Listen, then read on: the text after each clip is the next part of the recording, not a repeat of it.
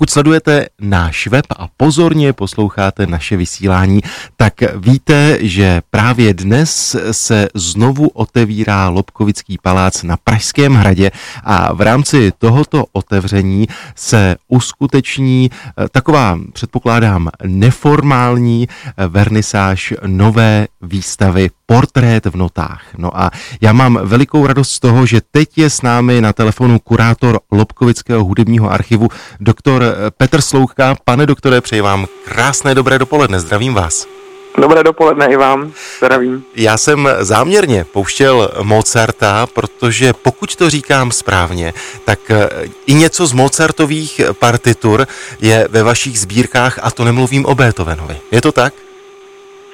Přesně tak, dokonce jsou vlastně tyhle položky i vystavené právě v rámci té nové hudební expozice. Jedná se asi o nejcennější položku z Lobkovického hudebního archivu, což je vlastně Mozartova autografní partitura úpravy e, oratoria Mesiáš Georga Friedricha Händla. A ty Beethovenovské věci si myslím, že lidé velmi dobře znají. Jsou to zase dobové rukopisné kopie, v případě tisky hlavně jeho symfonických prací, které jsou mnohdy ještě vlastnoručně Beethovenem opravené, anotované a dovedené k dokonalosti. Když byl mým hostem v pořadu Hudba v miléniu eh, váš šéf, William Lobkovic, tak jsme samozřejmě mluvili o tom velkém vztahu Lobkoviců k hudebnímu světu, mluvili jsme o propojení s Beethovenem a o jeho dedikacích.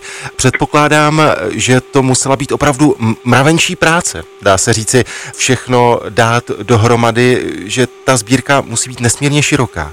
No, má na 4,5 tisíce kusů, plus k tomu vlastně máte ještě položky, které jsou uložené normálně v Lobkovické knihovně, ne v tom hudebním archivu.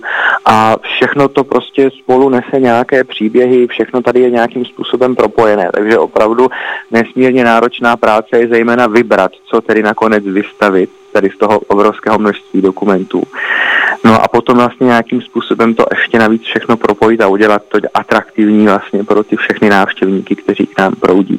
Ta výstava se jmenuje Portrét v notách, ale já si vzpomínám, že když jsem byl před pár lety v Lobkovickém paláci na hradě, tak mě fascinovala i ta sbírka hudebních nástrojů. Tak je v rámci té nové výstavy něco nového i na poli těch hudebních instrumentů?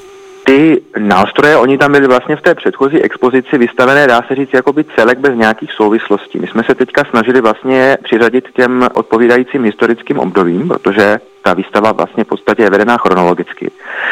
Takže třeba tu vzácnou sbírku Louten s barokní kytarou, stejně tak jako sbírku barokních trompet stříbrných od Michaela Eichamschneidera jsme tedy zařadili na příslušné místo, protože tyhle ty nástroje souvisí se třetím a čtvrtým knížetem z Lobkovic.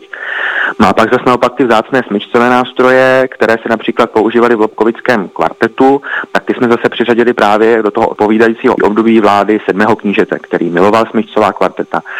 A který takovýhle soubor vlastně měl i privátní vedený Antonínem Vranickým a dalšími umělci.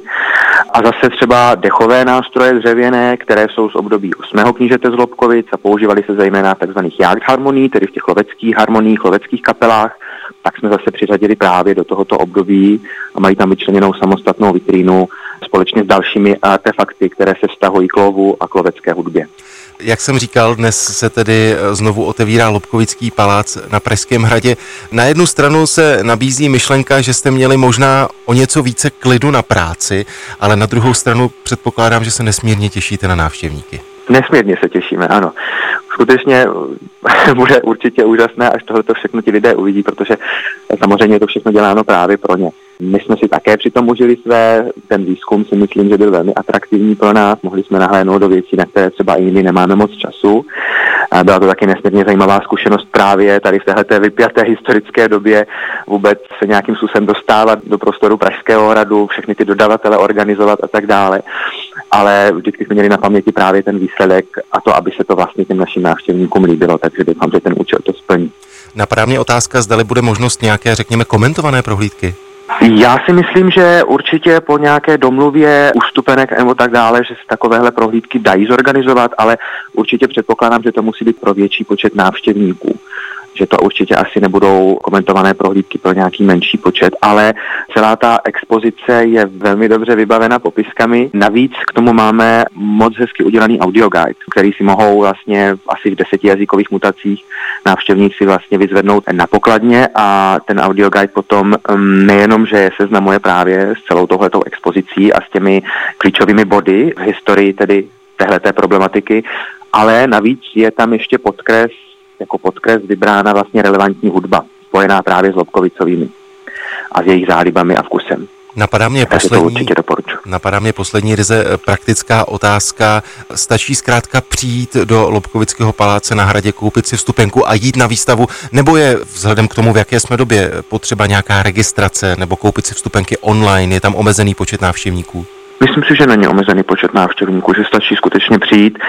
Vlastně otvírá se dnes v 10 hodin, bude otevřeno do pěti, stejně tak zítra, o víkendu pak je otevřeno až do 6 hodin, takže prostě kdo přijde, tak určitě se na něj dostane. Já jsem moc rád, že jsme mohli s Petrem Sloukou, kurátorem Lobkovického hudebního archivu, pozvat naše posluchače do Lobkovického paláce na Pražském hradě. Ať vše probíhá tak, jak si přejete, no a mějte se moc hezky. Díky za rozhovor. Já také děkuji, nashledanou.